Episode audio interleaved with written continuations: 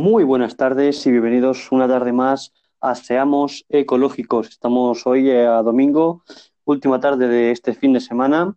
Y hoy vamos a hablar de España y el cambio climático. Antonio, buenas tardes. Buenas tardes. Pues sí, lo cierto es que creo que es algo que todos hemos notado, pero hace un demasiado buen tiempo para estar en la fecha del año en la que estamos. Pues la verdad es que sí, vamos a hablar del demasiado buen tiempo que hace en España y que creo que todos los que vivimos en España hemos notado. ¿De qué está haciendo el gobierno español para no incrementar el cambio climático? Bueno, esto y muchos más aspectos con música, como el programa anterior. Y pues nada, vamos a empezar la tarde del domingo. ¿Estás preparado, Antonio? Por supuesto.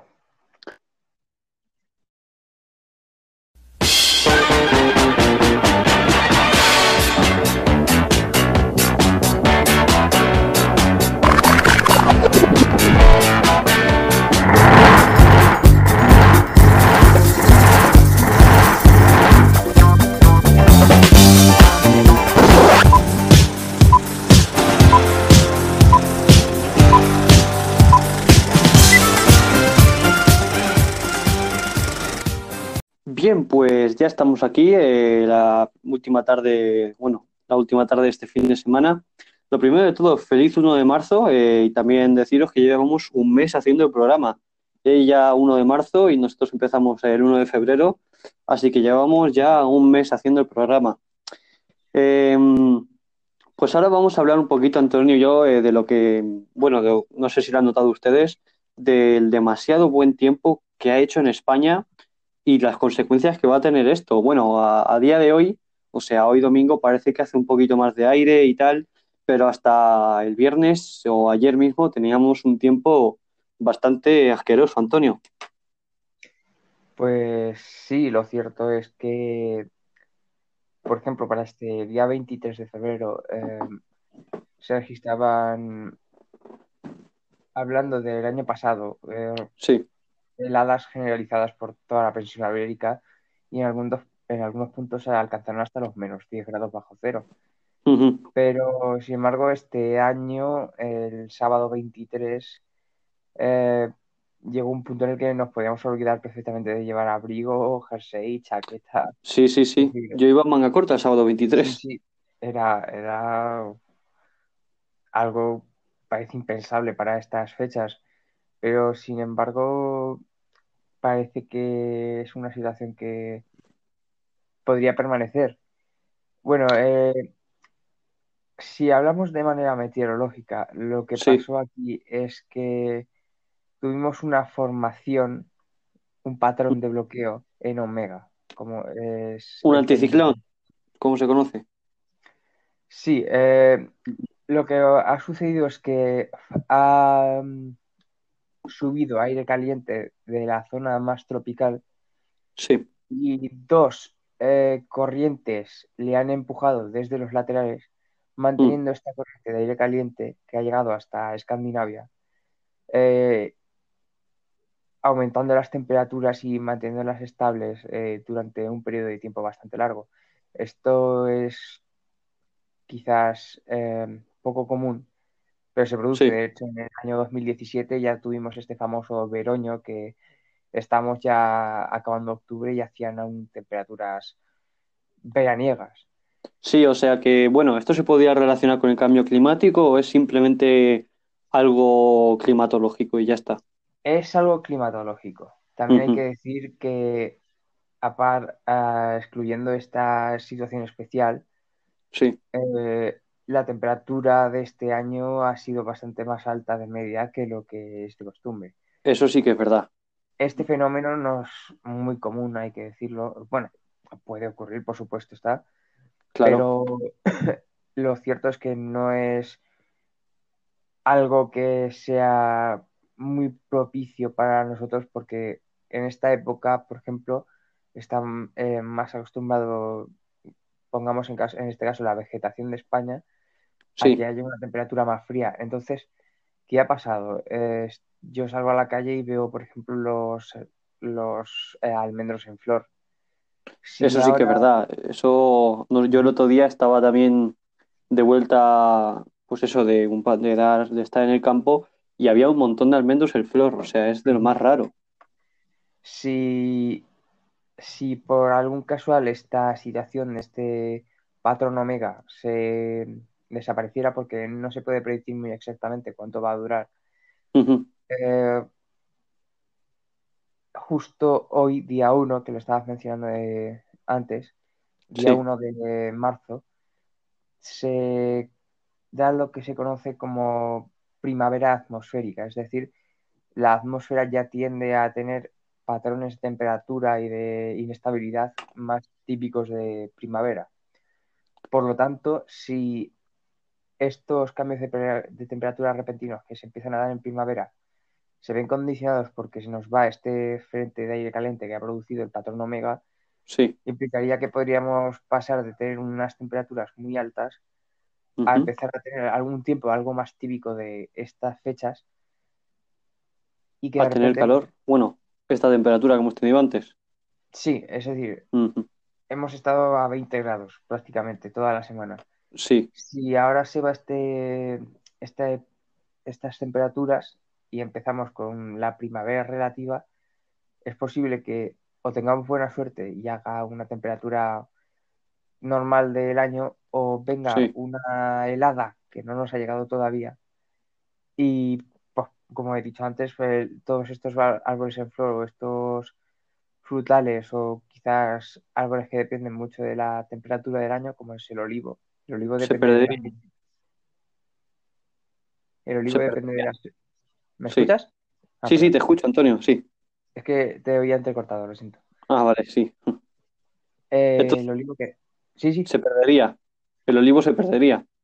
Eh, Más bien la aceituna. Ten en cuenta Mm, que tú necesitas que tenga sus épocas de lluvia. Es por poner un ejemplo, no es época de olivos.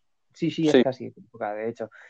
Bueno, es Em, casi, pero lo que pasa es que, como estaba diciendo antes, han florecido antes por culpa de este tiempo. Claro, si esa aceituna no recibe el agua que necesita durante esta época, va a Ujú. salir una aceituna muy pequeña. Entonces, eso es algo negativo porque tú necesitas que el fruto sea grande para que lo puedas vender mejor. También hay que Claro, decir que depende, si lo quieres convertir en aceite, pues quizás es más conveniente así porque es más concentrado, pero en general tú el fruto lo vendes para muchas cosas y que Mm, sea pequeño no es bueno en general, porque si es quieres algo, quemar, pues, pues tiene más aceite, por poner un ejemplo. Sí, claro, o sea, no nos estamos dando cuenta de que con este, bueno, a lo mejor sí que hay gente que sí que se está dando cuenta, especialmente los agricultores, supongo, que con este tiempo, bueno, si sigue algo así normal, a lo mejor no se perdería mucho fruto, pero como dices tú, si nos viene una helada, se perderían un montón de cosas y eso va a ser, económicamente también va a ser un gran palo. Ujú. Eh, Entonces, sí. También que este tipo de, o sea, estas situaciones de bloqueo, de estos patrones de bloqueo en omega, o, esto, o, Sí. pat- o algunos tipos de patrones parecidos, eh, Ujú. se, estos tipos de patrones o ciertos tipos de modelos climatológicos tienden Sí. a disminuir su frecuencia como consecuencia del cambio climático.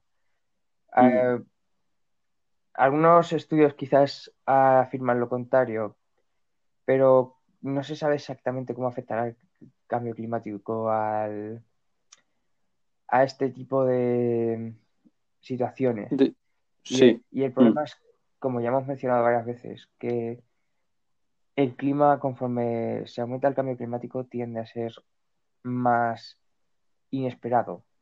Es decir, Claro. ya dijimos que la borrasca Gloria ha batido récord. ¿Por qué? Porque tenía efectos o esa suma de los efectos del cambio climático. Claro. Si tú ahora tienes este patrón que se ha dado, por ejemplo, quizás por el Ujú. cambio climático este año ha subido bastante más la temperatura de lo que es normal, o Sí. quizás acabe desapareciendo y provoque que en un futuro no muy lejano, quizás en febrero tengamos heladas incluso fuera de lo común. Quizás este año hemos tenido una temperatura muy cálida y dentro... Pero el año que viene sería fría. Exactamente, dentro de unos pocos años quizás estos patrones se dejen de dar y tengamos los inviernos más crudos de todos y luego nos llegue un verano así muy cálido por contraste. Entonces, como ya he dicho hace una vez, el cambio climático radicaliza, por decirlo de una manera, el clima. Entonces, ya no solo a nivel de humanos, de cómo nos afecta en economía, a la hora de la vida social normal y corriente, o de nivel de enfermedades, sino de que todos nuestros cultivos se ven altamente influidos. Parezco aquí a agricultor, lo siento mucho. Es que hoy está un poco de moda que lo de la agricultura, porque están los pobres peleando. Sí, lo están pasando mal. Sí. Entonces, pues parece que si encima de que no les pagan suficiente, si ya nos vamos a que hayan cosechas malas, pues no va bien la situación. De todas formas, como iba diciendo, depende muchísimo del clima todas este tipo de trabajos. Entonces, si agregamos que hay una mala situación, pues se va a generar un problema bastante grande.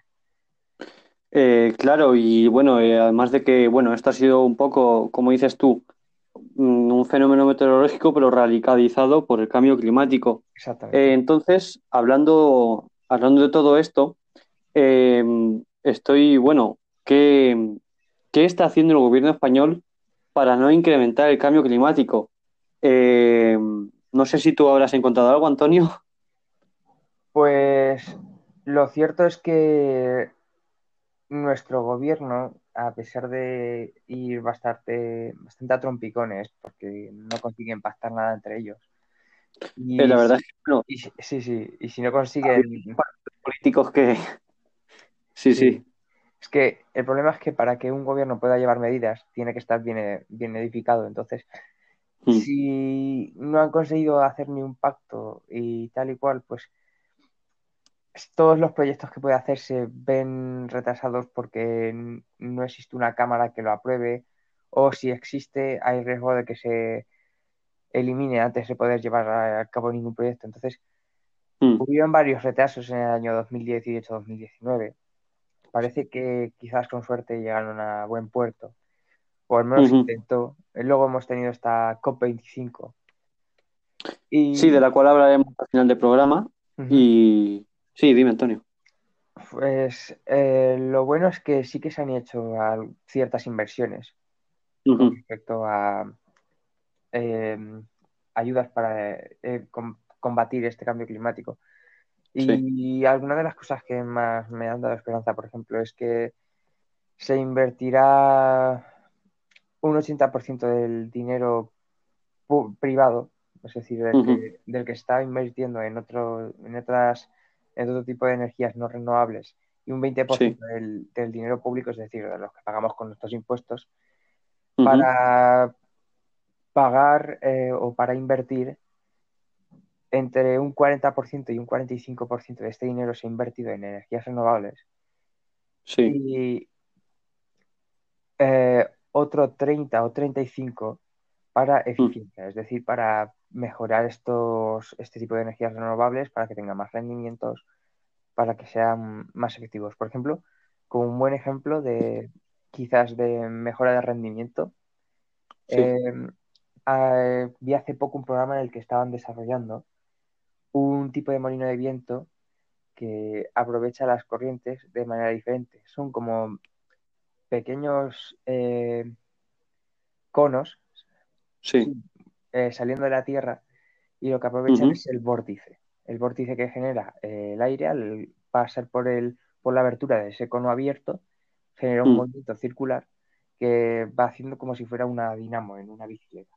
Entonces, se supone que es bastante más efectivo, o al menos se espera que lo sea, que ciertos molinos de viento actuales no tendrían el problema de la altura que tienen los actuales, ni por el ni por el consecuente el problema de que muchas aves se están golpeando contra ellos, de manera que parece una alternativa bastante buena. Claro. Y están desarrollándolo, así que estaban desarrollando esa tecnología, así que parece que algo se está haciendo. Exactamente, sí. Me alegraría ver que alguna de estas ideas tan innovadoras y tan quizás prometedoras se llevan a cabo, y dentro de unos cuantos años vemos quizás un tipo de molino o de productor de energía mediante el viento que sea más respetuoso con nuestra fauna, o quizás con las aves al menos, que parece que da mucha pena ver que de vez en cuando se escucha que los parques eólicos han muerto varias aves porque no han visto las aspas. Pues bueno, esto son buenas noticias y pues cosas que si se llevan a cabo serían bastante buenas. Y bueno, para... Sí, dime, Antonio. No, nada, decir que si se lleva a cabo esta transformación y esta inversión del 45 y el 35% de los recursos en estas tecnologías que podría representar más del 70% de la generación eléctrica, para hacer frente al actual 40%. Entonces, pues es un 30% que, la verdad, pues ya supera el 50%, y que más del 50% de tus energías limpias y renovables, pues parece al menos un cambio positivo hacia algo mejor. A mí me parece que no está nada mal. Ahora falta que como siempre, a nuestros gobiernos no les dé por ir de boquilla antes de palabra y de acciones. Claro, ahora lo que falta es la aprobación y el visto bueno. Bien, pues ya hemos llegado al final de esta primera parte. Esperemos que se la haya hecho amena. Y les dejamos con una canción que, bueno, a mí me gusta bastante, Take On Me.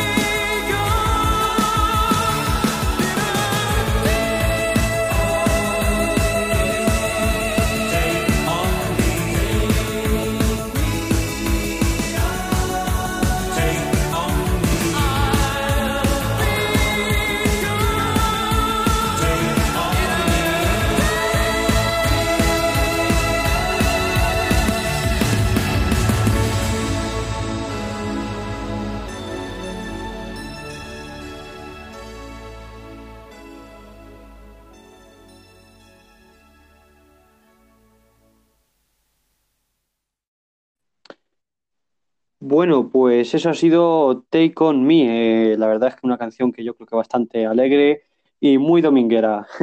Bien, ahora vamos a hablar sobre, bueno, también Antonio va a hablar también sobre cómo está aprovechando el gobierno todo esto. Bueno, ¿sobre qué vas a hablar tú, Antonio? Bueno, yo voy a hablar sobre cómo podemos al menos sacar un poco de partido a esta situación que nos está dejando el cambio climático, ya que España es la zona cero del cambio climático con respecto a países del norte. Es decir, nosotros aquí en el Mediterráneo es muy susceptible a estos efectos que nos está dejando el cambio climático. Creo que queda claro después de que tuviéramos cuatro borrascas así seguiditas. Que... Sí. Bueno, y... Pues a veces... Sí, dime. No, que lo decimos a veces así con un poco de tono ya irónico, pero... Hay que tomárselo en serio. Sí, es preocupante. Y además de eso, también estamos hablando de qué no está haciendo el gobierno español y podría hacer. A lo mejor si ustedes notan que nos estamos centrando demasiado en el gobierno español es porque el programa de hoy estamos hablando sobre España y el cambio climático. Entonces, Antonio, ¿cómo podemos sacarle partido a esto? Bueno... Pues lo primero, España tiene una superficie enorme y muy productiva a la hora de poner placas solares. Es cierto que el cambio climático está aumentando las temperaturas, nos llegan mayores horas de calor y eso no es bueno en absoluto, pero si al menos le podemos sacar algo bueno es que si tienes mierda, al menos crea abono con ella. Entonces... Si tenemos mucho sol, sí, perdón, ha sido un poco vasto, pero creo que es la mejor. No, pero las cosas como son. Claro. Entonces, si tenemos mucho sol, y en España es algo que nunca nos ha faltado, podemos aprovechar toda esta energía para campos de placas solares o de centrales térmicas de calentamiento mediante agua, que existen varios modelos, lo cierto, hay placas fotovoltaicas, otras que... Son grandes espejos que reflejan, que concentran todo ese calor en una torre donde pasa agua y la convierte en vapor, en energía. No voy a centrarme mucho en explicarlas. Pero sí es cierto que tenemos un montón de... Tenemos una posibilidad enorme de mejorar nuestros sistemas de producción de energía, de dejar de depender de sistemas de carbono. Y junto a la inversión que ya he mencionado antes que se piensa hacer en energías renovables, sinceramente me parece una gran alternativa y una muy buena idea aprovechar y mejorar estas tecnologías para pasar de depender tanto del carbón y de otros tipos de energías no renovables que en realidad le estamos comprando a otros países, para empezar a producir energía más limpia y poder producir tal cantidad de ella que seamos capaces de nosotros vender a otros países. Es decir, oye... Tenemos. Claro, no tener que depender de otros países. Claro, y en lugar de decir, uy, pues sería buena idea. Petróleo para mis centrales eléctricas. Que tú estés vendiendo a otros países energía que no tiene nada más que conservarse y distribuirse para el gasto. Es decir, claro.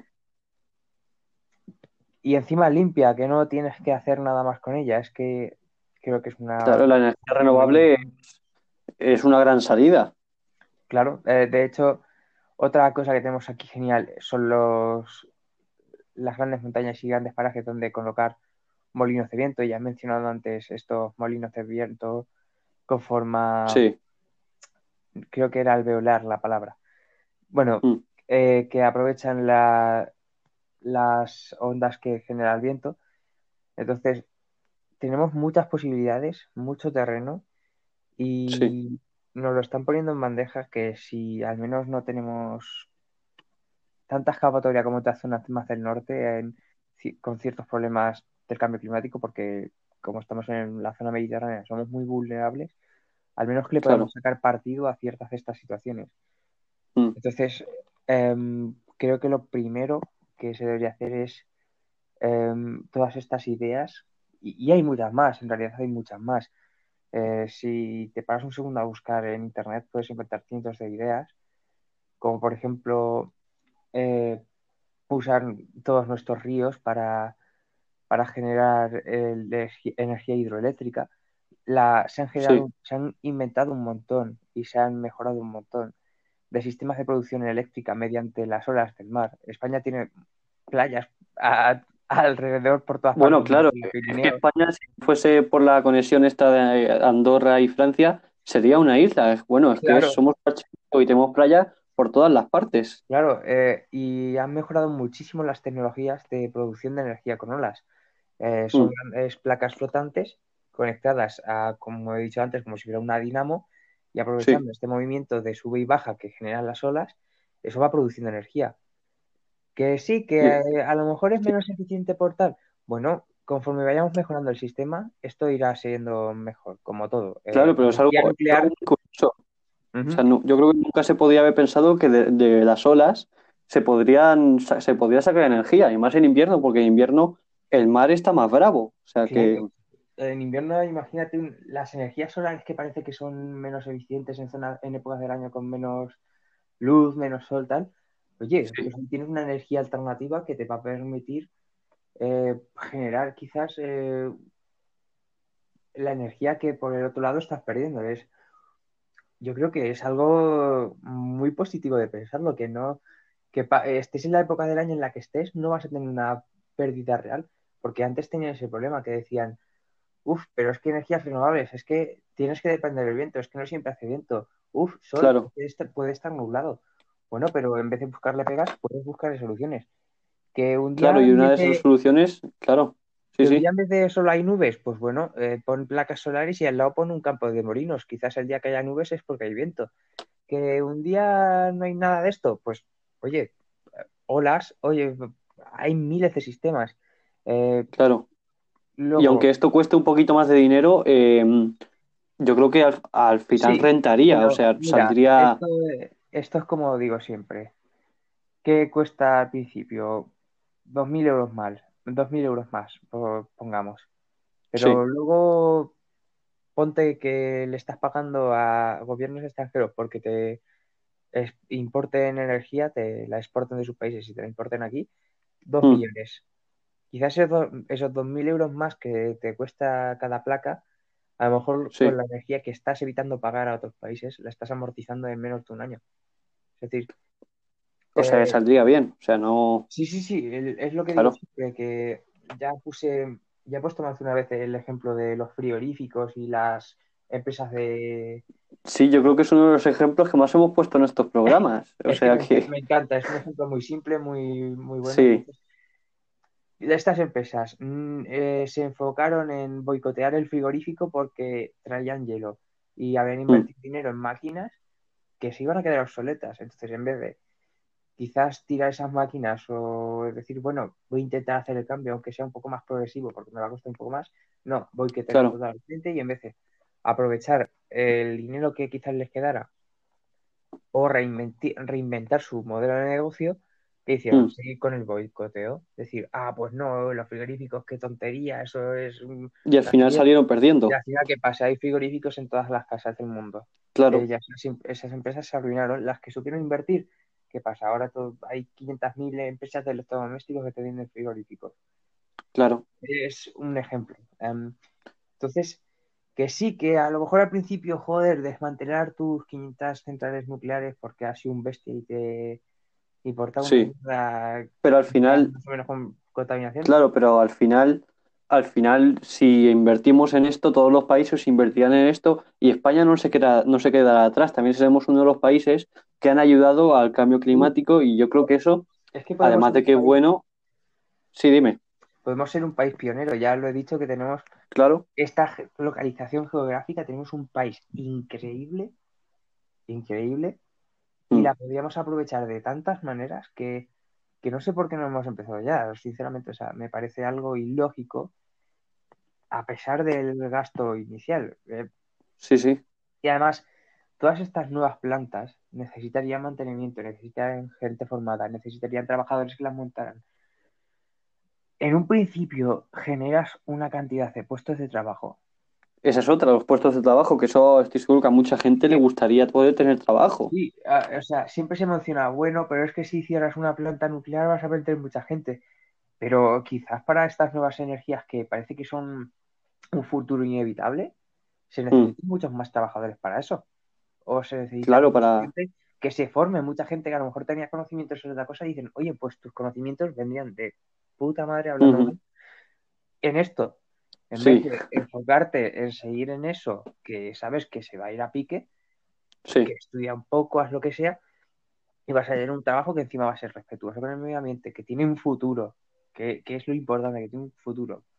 Y que... Claro, porque ahora hablamos mucho de trabajos del futuro y tal, y se habla mucho de la informática, la tecnología y todo esto, pero es que estas nuevas fuentes renovables también van a ser trabajo del futuro, porque si al fin y al cabo la gente no hace algo, bueno, que espero yo que sí que se haga algo, pero la gente va a tener que hacer algo y va a tener que imponer estas nuevas tecnologías sí o sí, si no queremos irnos a pique. Entonces, claro, es como dices tú, una muy buena idea y generaría muchos puestos de trabajo. Yo siempre me gusta comparar eso, me gusta comparar que una idea sea buena tanto para el medio ambiente como para la humanidad. No puedes decir es bueno para el medio ambiente que nos muramos todos. Sí, es muy bueno, por supuesto, somos el bicho que más se está contaminando, pero no hay que ser drásticos. Entonces, claro, yo creo que intentar buscar siempre este punto de equilibrio entre bueno para unos y buenos para otros es algo muy positivo. Y si tienes en mente que puedes hacer que no suframos tanto el cambio climático si cambias nuestra forma de ser totalmente, y a la vez puedes hacer que nuevas personas obtengan un trabajo, o que personas que lo habían perdido porque sus circunstancias eran trabajar en estos lugares tuvieran un trabajo nuevo por lo que fuera, pues, hombre, creo que no está nada mal. No está nada mal. Lo que pasa es que, como decimos, bueno, como el ejemplo de los frigoríficos, yo creo que el gobierno español no se quiere arriesgar, pero antes o después lo tendrán que hacer. Sí, el problema es que tenemos un miedo al cambio enorme.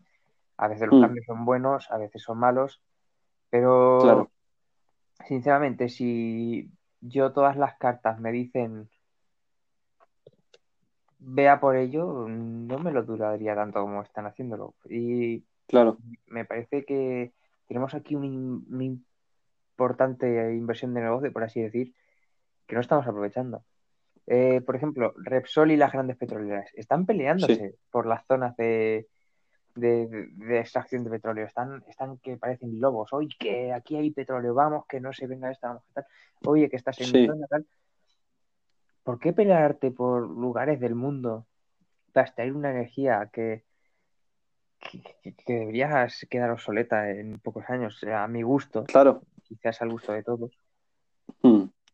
Y claro, como dices tú, teniendo lo que tienen en España, yo creo que la gente, todas estas grandes empresas están un poco ciegas, porque teniendo el territorio que hay en España, no saben aprovecharlo. Claro, es que es algo ilógico, en mi opinión, que como hemos dicho, que sí, el gasto inicial, pero si fueras pionera en algo, en energías renovables, dieras un producto de calidad y a un precio barato, o sea, o relativamente barato, puede que al principio sea más caro, pero sabes que conforme pase el tiempo vas a tener maneras más eficientes de producirlo. Claro. Mayor cantidad de producción, mayores centrales, tal. Entonces vas a poder empezar a abaratar tu producto y va a ser lo más fácil del mundo, porque en el momento en que hayas plantado la central, uh-huh, ¿qué vas a necesitar? Gente que te la mantenga, que te la controle. Claro. Y ya está. No necesitas comprar productos a nadie, no necesitas petróleo, no necesitas nada. El sol te lo da, el agua te lo da, el aire te lo da. Son energías renovables. La palabra renovable a veces no significa que puedas cogerlo una y otra vez, sino que está ahí siempre ahí. O sea, el sol no se va a mover. Dentro de 5.000 millones de años quizás se convierte en una bola masiva y nos incinere. Con suerte ya hemos salido del planeta Tierra, estamos conquistando el universo, estaría muy bien. Y además creo que dentro de 5.000 millones de años nosotros ya no estaremos aquí. Como dices tú, estaremos o todos muertos o en otro sitio.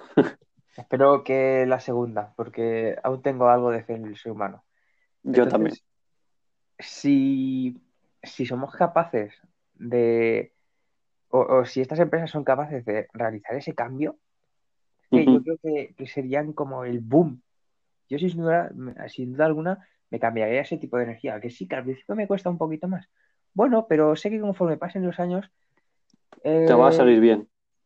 Es como hemos dicho, que si tienes una bombilla LED o una halógena de estas antiguas, que hace unos años las LEDs costaban un huevo, vale, no te lo niego. Pero era lo nuevo, lo barato, claro. Bueno, lo barato no es nuevo. Cada año se ha renovado más, mejorado más, se han incluido más, entonces se ha abaratado muchísimo el producto hasta un nivel en el que es súper asequible una bombilla LED y una halógena, aunque al principio la LED pongamos que te costaba 16 euros y la halógena 1 euro, esos 16 euros lo estás amortizando probablemente a lo largo del año con la factura de la luz 500 veces, porque una halógena gasta 40 veces más que una LED. Entonces, ese gasto inicial, que sí, que han sido 16 euros. Bueno, ahora hoy en día probablemente te compras una LED por 3 a 6 euros. Entonces, claro, tú sabes lo que pasaba con los bitcoins, ¿no? No. Bueno, pues mira, lo que pasaba... Claro, es otro ejemplo. Estás poniendo los frigoríficos, yo pongo de los bitcoins en esto de las LEDs. Hace unos años la gente no confiaba en el bitcoin. Dice, madre mía, el bitcoin... Esto va a ser una estafa, estoy seguro que me la colarán un montón. Sigue habiendo timos por esto, pero aún así, la gente con los bitcoins, uh-huh, la gente que invirtió antes en bitcoins, antes los bitcoins estaban mucho más baratos porque la gente no estaba interesada en ellos. Pero, ¿qué pasa? Que el que invirtió en bitcoins hace, por ejemplo, 5 años, ahora puede vender sus bitcoins por 10.000 pavos o por 6.000 pavos. Y es lo que decimos con las energías renovables, o sea, es que te puede salir muy bien. Claro, tú imagínate que una empresa triunfa y de repente le salen un montón de inversores, un montón de gente que corre en bolsa por tener acciones de esta empresa, un montón de... Y que es súper eficiente. Parece que nos estamos yendo a economía, pero muchas veces la economía y cómo avanza el planeta en todos estos temas vienen bastante... Es lo que mueve el país. Vienen demasiado de la mano. Vienen demasiado de la mano. Entonces, si se encuentra esa medida entre nos gusta y nos beneficia, son dos pluses que no tiene otra grande empresa de energía no renovable actualmente. Porque sí, nos puede beneficiar, pero nos gustan que... Porque la gente ya lo tiene muy claro, el cambio climático es una realidad. Y todo este tipo de energías y este tipo de productos no hacen más que perjudicarnos. Entonces, ¿hasta cuándo pensáis taparos los ojos y los oídos para no escuchar lo que está diciendo la gente? No es algo que sea beneficioso para un negocio. Y me parece muy feo lo que están haciendo de vendernos tan honestamente sus nuevos diseños eléctricos y tal, porque el coche eléctrico existe desde hace años y estas grandes empresas lo que han hecho ha sido comprar las patentes cada vez que salía un coche eficiente de tipo eléctrico y decir, toma este dinero, yo me la guardo y yo haré lo que quiera con él. ¿Qué pasa? Ahora están sacando modelos que quizás podrían haber estado perfeccionados durante más de 40 años por poner un ejemplo, no sé si lleva tanto tiempo inventado el coche eléctrico. Y bueno, sí, es, sí, algo así. Es probable. Entonces, sí, este tipo de patentes que podrían tener un modelo bastante más eficiente hoy en día, se han estado escondiendo ahí, guardando polvo, y ahora que les está pillando el toro, las están sacando. ¿Qué pasa? Ahora seguimos con nuestro modelo en el que hemos invertido millones de euros durante años, y nuestro plan B, que era el coche eléctrico, lo teníamos ahí escondido de la humanidad para que se creían que no existiera. Claro. Está que no podría equiparar a este vehículo contaminante que ya nadie quiere. Sí quieren, porque por supuesto es más barato, porque como lo han perfeccionado durante años y han hecho tal y cual, pues al final su producción en cadena y todos estos procesos lo han hecho un coste relativamente bajo en comparación con el eléctrico. Pero si hubiera llevado una producción a la par, probablemente el coche eléctrico tendría una ventaja abismal en ventas que al de combustión. Entonces, pues es lo que siempre decimos, que por culpa de quizás de no querer avanzar o no querer innovar. Bueno, es... Sí. De no querer mirar al futuro. Exactamente. Bueno, pues esta ha sido la segunda parte. Hemos estado hablando, pues, esto de qué no está haciendo el gobierno y podría hacer. Y yo creo que todo esto, lo que hemos estado hablando, son muy buenas ideas, y lo único que falta es un poquito de ganas o de, como decimos, el dinero lo mueve todo, y lo que hace falta son ganas y la verdad es que visión del futuro. Y ahora pues os vamos a dejar con una canción, yo creo que está bastante conocida, y a la vuelta hablaremos sobre qué hacen otros gobiernos para no incrementar el cambio climático y hablaremos de la COP25. Os dejamos con Stand By Me.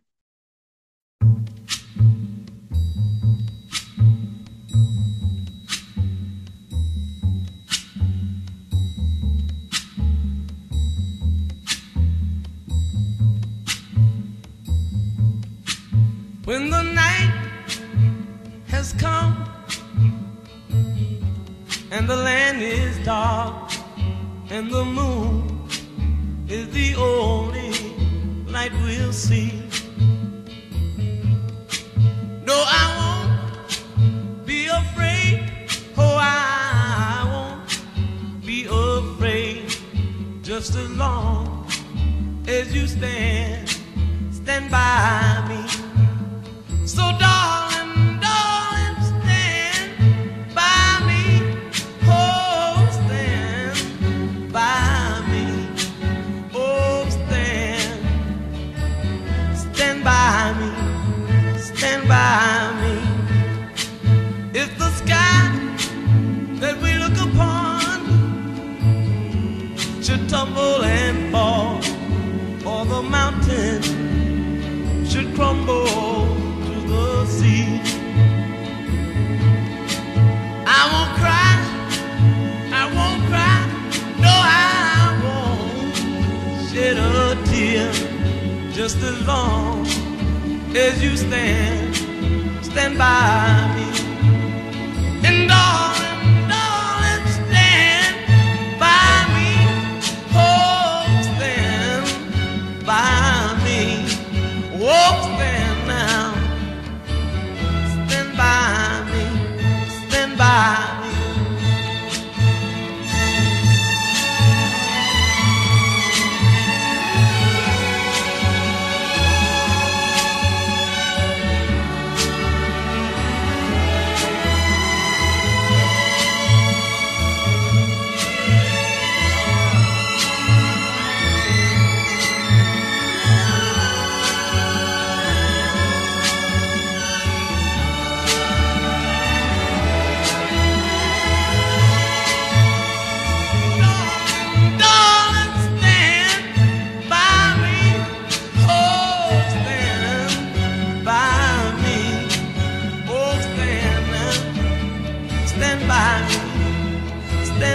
me.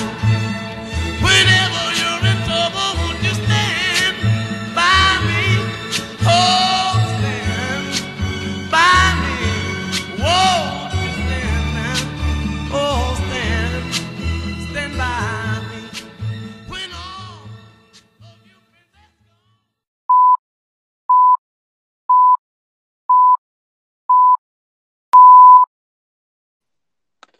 Vale, pues eso ha sido Stand By Me, una canción yo creo que muy bonita, y ahora vamos a proceder a la tercera y última parte.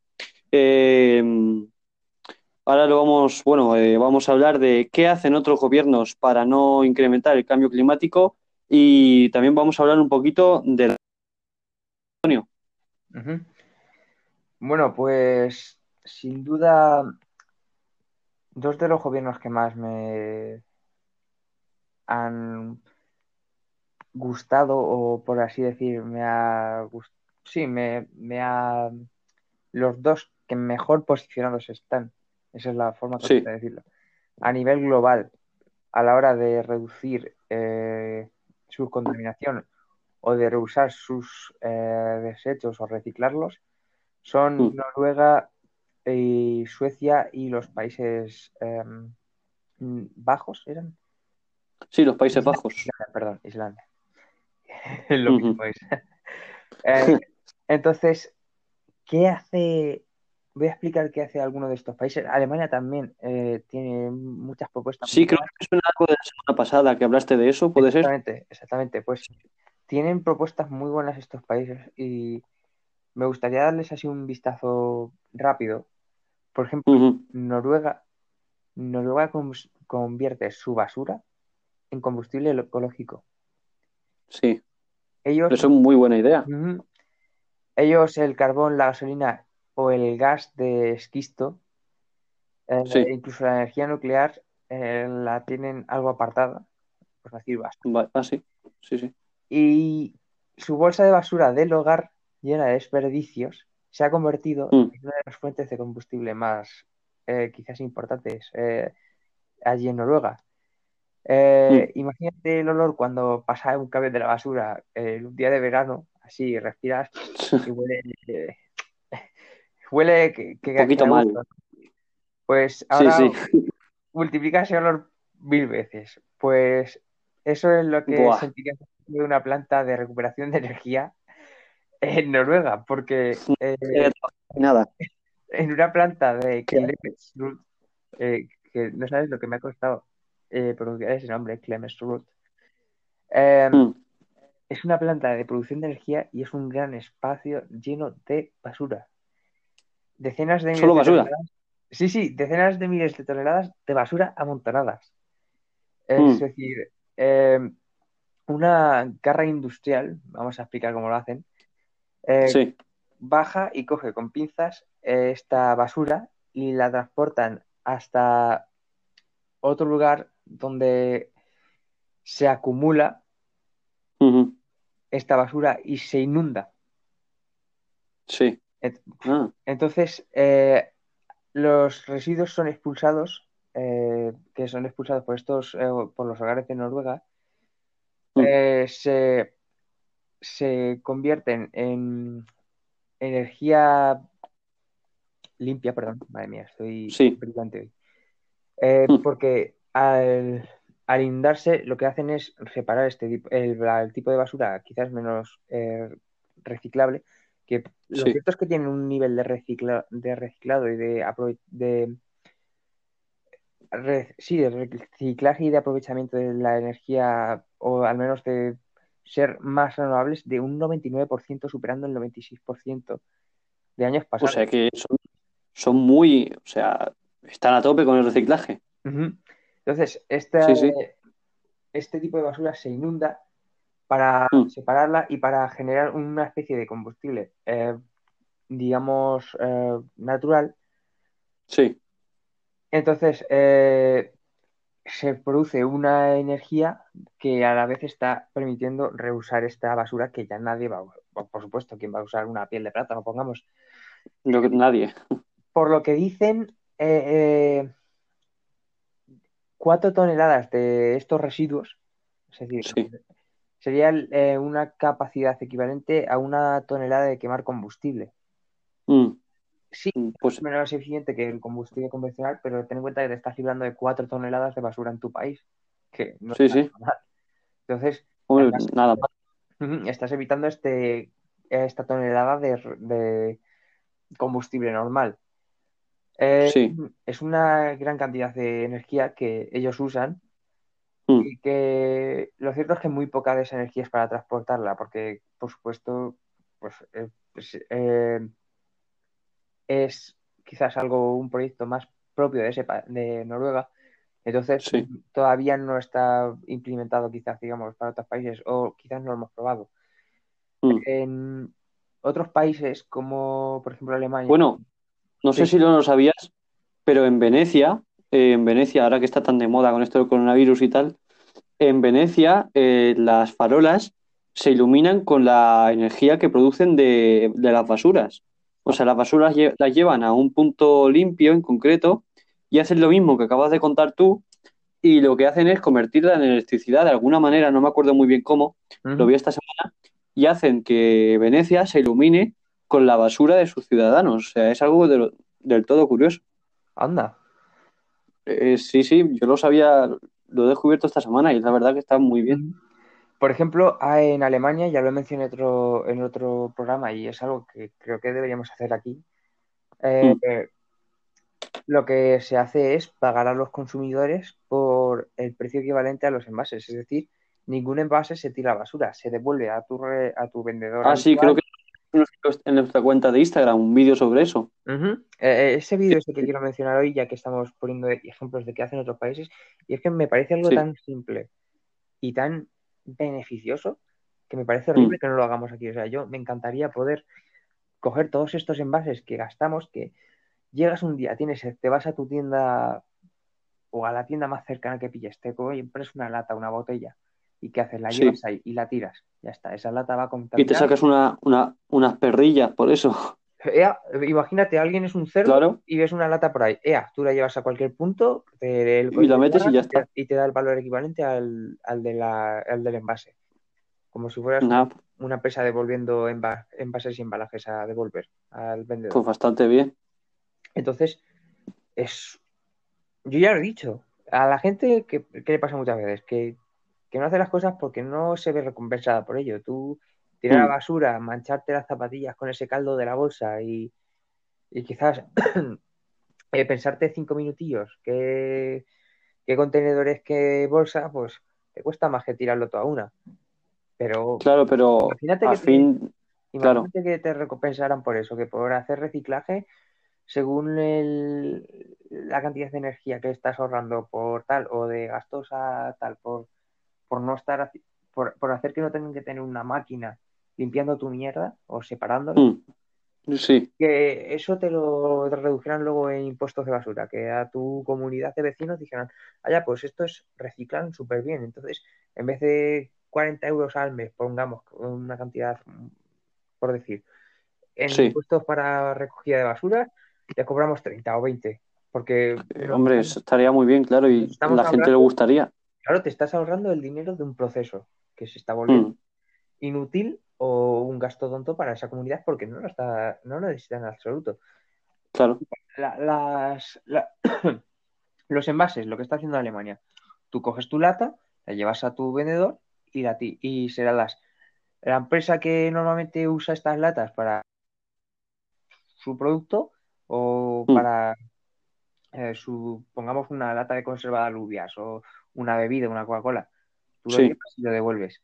Coca-Cola reusa ese plástico o esa botella para generar otra botella más limpia, o la lava o lo que sea necesario para volver a utilizarla y reciclar el plástico. Claro. No lo sé si lo he mencionado alguna vez, pero una botella de cristal, que los envases de Coca-Cola y todo esto, y todas estas marcas que usan botellas de cristal, esas botellas se llegan a usar hasta 7 veces. Por eso, claro, por eso nunca has fijado que cuando vas a algo tan típico aquí en Albacete, y una pena los que no lo saben, las tascas de Albacete. Hombre, las tascas. Veranico, tú te vas a los Caracoles, hombre, pides una Coca-Cola. La botella de cristal, ¿qué hacen? La vuelven a coger y las ponen en estas cajas de plástico tan características que van llenas de cuadrículas. Ah, sí, sí. Eso lo hacen porque las latas se las devuelven al vendedor. Ajá. Entonces, el coste de los envases y embalajes, que eso es lo que son, el envase es la botella y el embalaje sería, por ejemplo, la caja o los plásticos que la rodearán, se devuelve al vendedor y eso es un dinero que él te devuelve a ti. Porque tú estás quedándote Por eso muchas veces te dicen, por favor, no se lleven las botellas de cristal, porque es algo que ellos recuperan. Pues esa opción que tienen los vendedores en Alemania han hecho que sea posible para ti, para una persona común y corriente, al día a día. Estás recibiendo dinero por ser ecológico, estás pagando más que alguien que contaminaría. Pues es una maravillosa idea, o sea, está muy bien. Me parece genial. En otros países, no sé si era en Noruega, permitidme fallar porque esta noticia la escuché hace mucho tiempo y no he sido capaz de encontrarla para este podcast porque me hubiera encantado presentarla. El plástico que reciclan lo están usando en hacer pistas de patinaje con esquís. Ajá. Artificiales de plástico. En vez de ser nieve, moldear el plástico para, con una forma bastante deslizante y que reduzca la fricción, y hacen unas pistas enormes en las que te puedes deslizar. Están usando el plástico de su país y de otros países porque se lo compran. Hay países como estos países que ya he mencionado, Suecia, Islandia o Alemania, que compran, o también en Alemania, que son capaces de reducir tanto su huella ecológica que están comprando otros países basura para usarla como energía. O sea, para usar esa basura como energía, como en el caso de Suecia, o para producir este tipo de ideas tan geniales como la basura. Oye, pues mira, una pista de esquí, la gente se entretiene y tú ganas dinero con ello, y estás reutilizando un plástico que no servía para nada en una idea divertida y entretenida. Entonces, oye, pues es muy buena idea, sin duda está muy bien. A mí me encantaría tener una pista de esquí que puedo usar todo el año.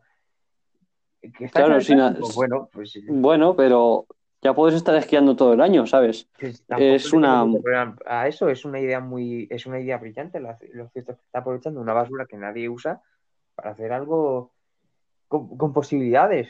Es una idea. Sí. Bien, sí, la verdad es que es una muy buena idea. Y Antonio, si me permite, ya vamos a empezar a hablar de la COP25, porque hoy también nos estamos yendo un poco de tema, pero bueno, yo creo que esto de tema, no de tiempo. Pero yo creo que, no es malo irse de tiempo. Además, yo creo que esto de lo que estamos hablando es muy importante. Pero ahora vamos a hablar de la COP25. No sé si tú habrás encontrado alguno de los acuerdos que han hecho o no. Pues sé que sus planes son de corto y largo plazo hasta el 2050, esta fecha tan temida. Sí. Que pretenden que reduzcamos las emisiones de CO2 y de contaminación hasta un 80%, si no me equivoco. Pero lo que no tengo muy seguro es qué pretenden hacer estos gobiernos, porque sí que sé que a nivel de España tenemos nuestros proyectos, pero no sé cómo estamos actuando realmente o si se están llevando a cabo realmente estos proyectos. ¿Tú sabes? Bien, sí. Una de las cosas de las que hablaron en este COP25... fue de un tal protocolo de Kioto. No sé si te suena. El protocolo de Kioto tenía más años, me parece. De hecho, me suena. Ya es curioso, pero hicieron una serie así animada para niños hace unos años. La hicieron en Clan, que se llamaba Invasión del Plancton.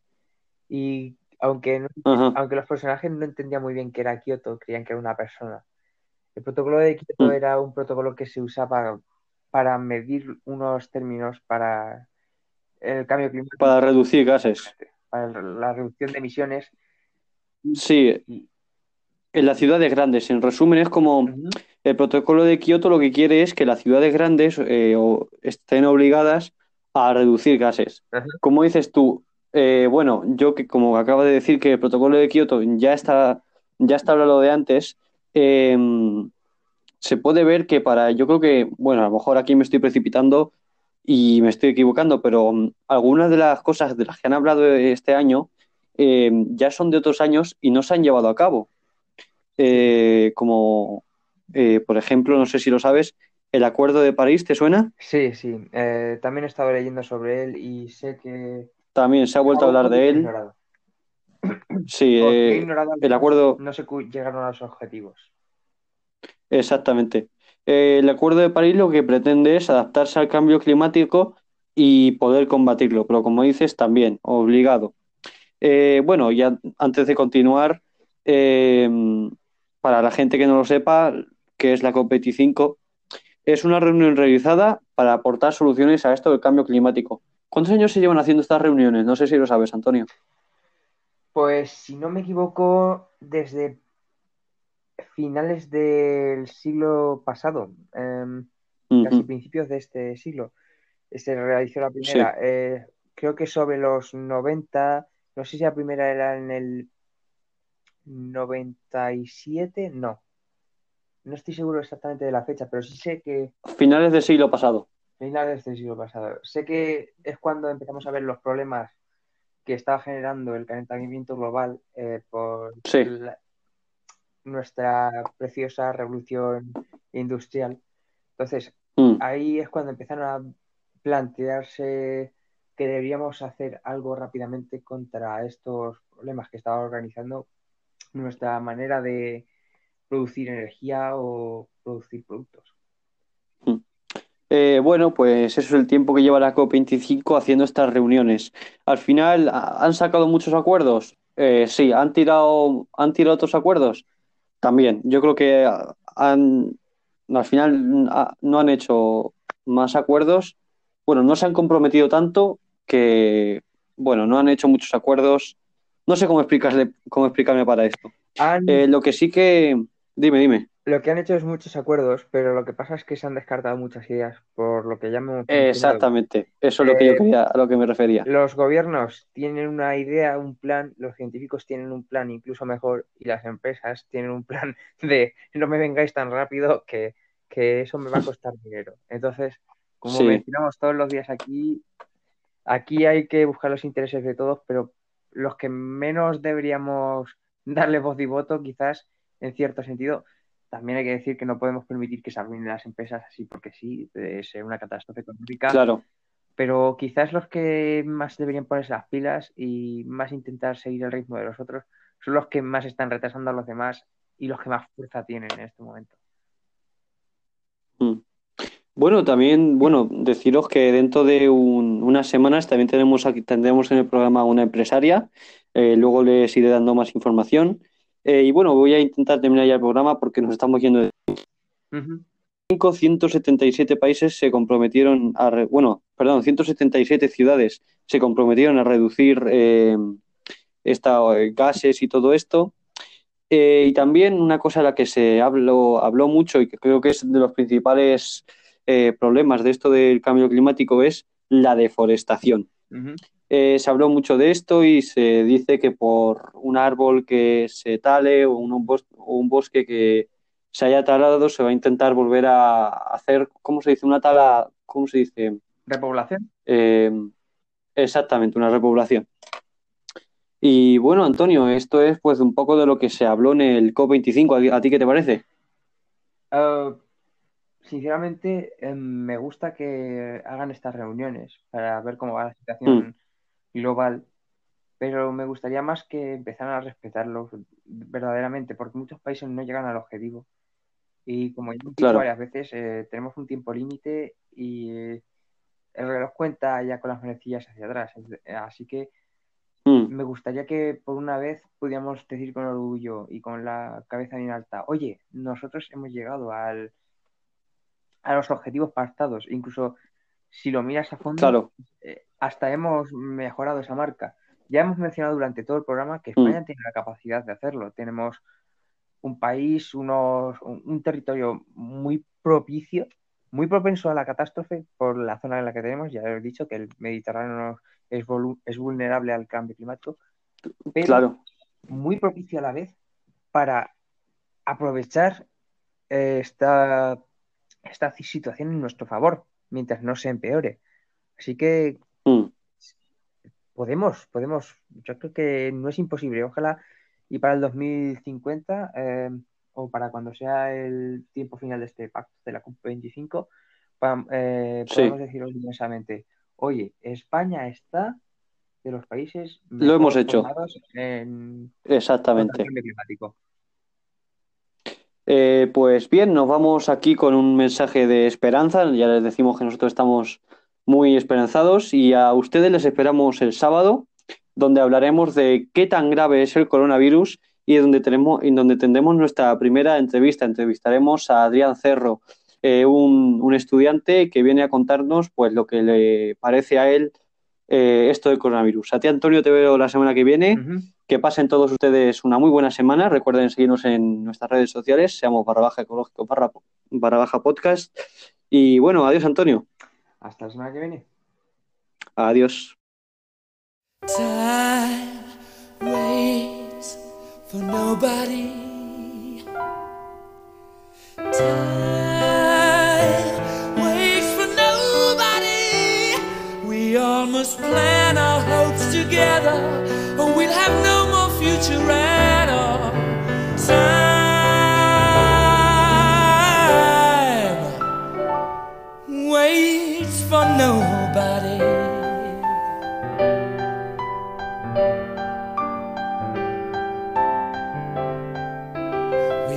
As well be deaf and dumb and blind. We know that sounds unkind, but it seems to me we've not listened to or spoken about it at all.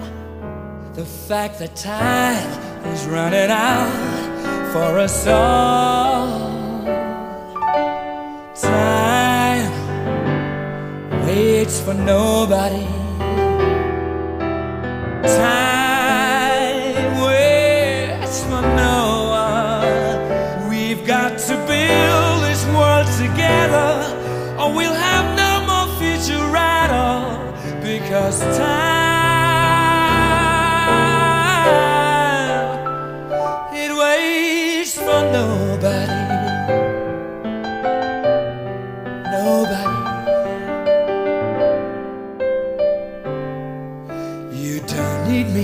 To tell you what's gone wrong, you know what's going on. And it seems to me we've not cared enough or confided in each other at all. It seems that we all got our backs against the wall. Time waits for nobody.